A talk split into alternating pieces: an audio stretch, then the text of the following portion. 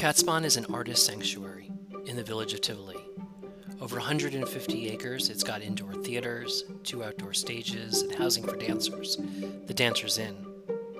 We're there on a beautiful Saturday late afternoon around 4 p.m., the first weekend as the state started to relax masks and social distancing. Brian bought tickets for us to hear Patti Smith, and our cousin and friend Lisa joins us. Seeing a parade of cars enter the property, we park on the main road in the village instead and walk carrying our chairs, snacks, and drinks across Kaatsbaan's huge campus. To be honest, it's a bit weird to be around so many people. This isn't just the five or ten we've been around occasionally, but more like 300. A real crowd. As we walk, you can sense people on guard, and the Kaatsbaan staff still take our temperature as they check our tickets. I feel a little bit like a survivor after all, as you know from the news or from people in your own life, not everyone made it. There are people we know who got COVID and got past it. There are people who didn't make it, including a cousin of mine. Yet here we are. Carrying my chair, a new Yeti Brian just bought us, on my back, I mentioned to Brian and Lisa that I wonder if John McEnroe will be here. They both wonder wait, why would he be here? Oh, I, I think he's married to her, I say, having read this on Wikipedia. Brian thinks for a minute. Matt, that's Patty Smythe. Oh, I say, realizing I might have been preparing for a completely different event. This is Patti Smith, he continues. You know, the singer songwriter? Because the Night? Bob Dylan? Right, right, right, I say, right. Not being right at all. Lisa also admits her expectations were different. She heard Kaatsbaan, she says, and I thought we were coming to a dance performance. Well, we can dance, I suppose, I offer up. Down a half mile, the stage's backdrop is the Catskill Mountains across the Hudson River. This is just incredible, and a lucky place to be anytime, much less emerging from the darkness of a pandemic. We find a spot and start to unpack. Our Yeti chairs are so new, we take off the tags and labels in front of everyone. I sit down and wow, are they comfortable? We're in the general audience section, but I feel like this is first class. I look around the other chairs and we clearly have the best ones. I tell Lisa and Brian, we have the best chairs. In our bag, we've got chopped carrots, broccoli, celery, hummus, gluten free cockers, a bottle of white, a bottle of rose, and travel sized tequila and ice. We also have dinner at Ciabatta at 5:30 p.m. Patti Smith comes on stage with two players, one of whom will turn out to be her son. We sit back in our Yeti chairs, smile, and hear our first live music in a year. She opens with exactly what I feel grateful.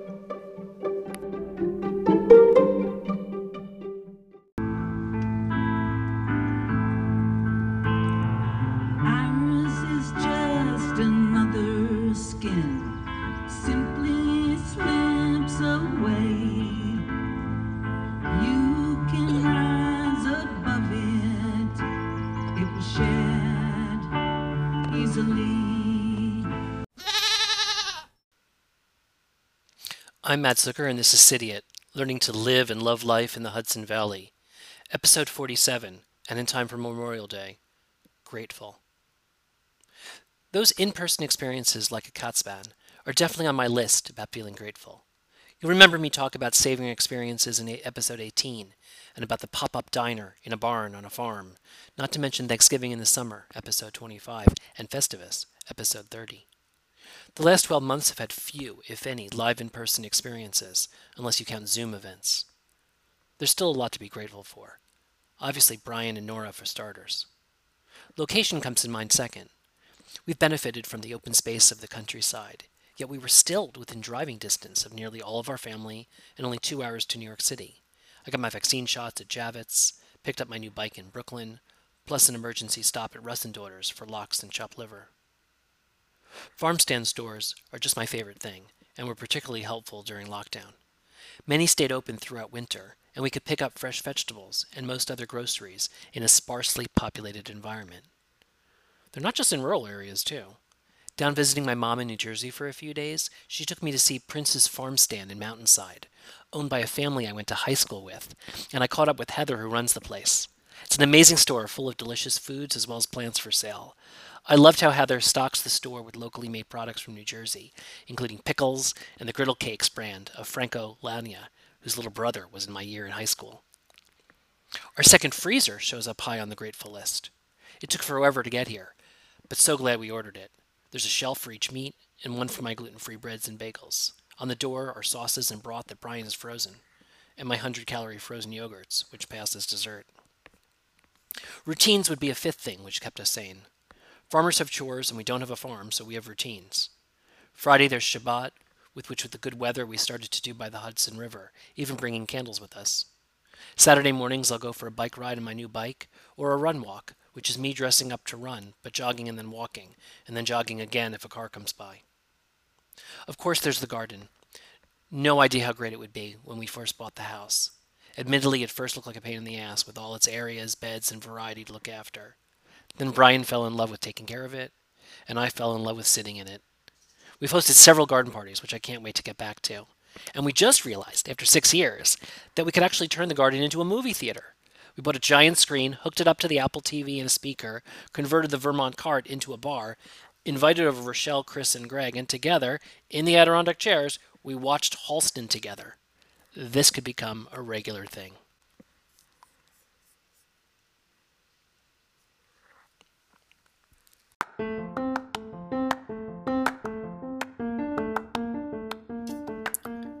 This episode of City is lucky to be sponsored by Ledgewood Kennel, a premier full service pet facility in Millerton, New York, serving New York State, Connecticut, and Massachusetts for dogs, cats, birds, fish, and ferrets. Ledgewood offers boarding, grooming, doggy daycare, and training, and get this, a pool for dogs.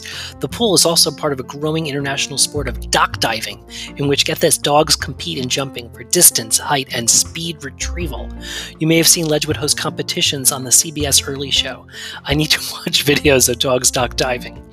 Plus, with competitive rates, early access to the city, Ledgewood Kennel sits on a large working farm with open land and beautiful views. Planning your first trips post pandemic? Doing a getaway and can't bring the dog or cat? Visit ledgewoodkennel.com and tell them City it sent you. Now back to the episode. I've always sensed a very distant relationship between those who serve in the military or have close relatives and those who haven't or don't. It's Memorial Day weekend, so I think it's appropriate to talk about it. Brian's grandfather served in World War II, and my dad served in the Air Force. My dad was stationed in Cape Canaveral, where he said what he mostly did was a terrible job making his bed and pushing buttons to shoot missiles into the sky. So, yeah, I have a fairly detached view of what it means to serve, although I often meet clients or friends who do have someone in their family serving. The benefits to me, of course, are that I don't have to serve, which is lucky. I don't know what I would do except probably find some kind of communications job like Brian's grandfather who handled equipment in Italy. Because my dad served, though, I get to use USAA for home and auto insurance, which is phenomenal. I stopped by our village's memorial to soldiers lost in various wars the other day. It sits on an island near the center of the village, across from the Elmendorph Inn, which you've heard me talk about. Six years here, and it was my first time walking through it. It's really quite impressive. There's giant engravings for each war, two for World War II, listing the names of people from the town who died in service. For a small town, the list is hauntingly long. Some last names I recognize from street signs or local business names. History isn't something we can just learn at a comfortable distance. It's filled with people who fought for what you'd like to think you would fight for. Too many lose their lives. I'm not sure it's enough to simply be grateful.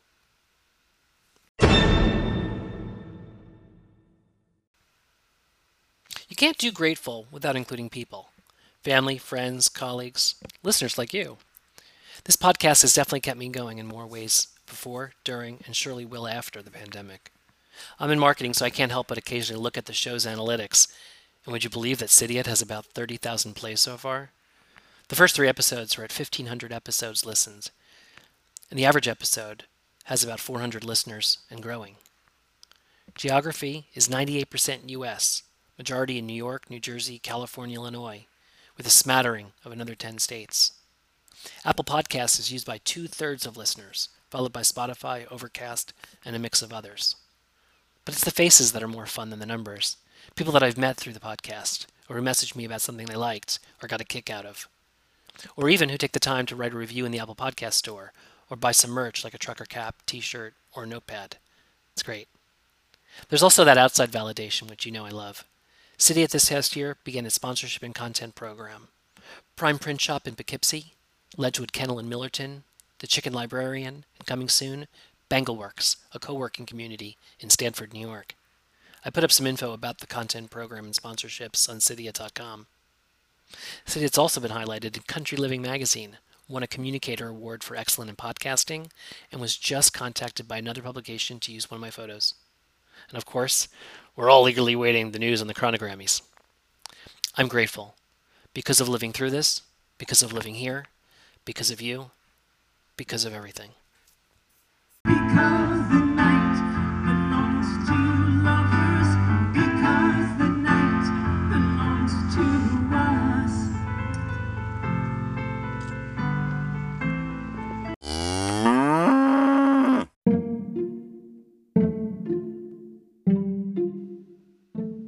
I'm Matt Zucker, and thank you for listening to City It. Lots more to come this season. Please leave a review in the Apple Podcast Store. Visit cityit.com for links to trucker caps and other merch. We'd love to hear from you with any requests or thoughts. Remember, there's that audio message option on anchor.com slash cityit. It's so cool, and only like three people have used it.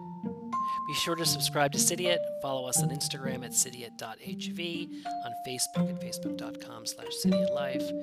Please support our sponsors by following, calling, or choosing them. Get vaccinated, and of course, come visit.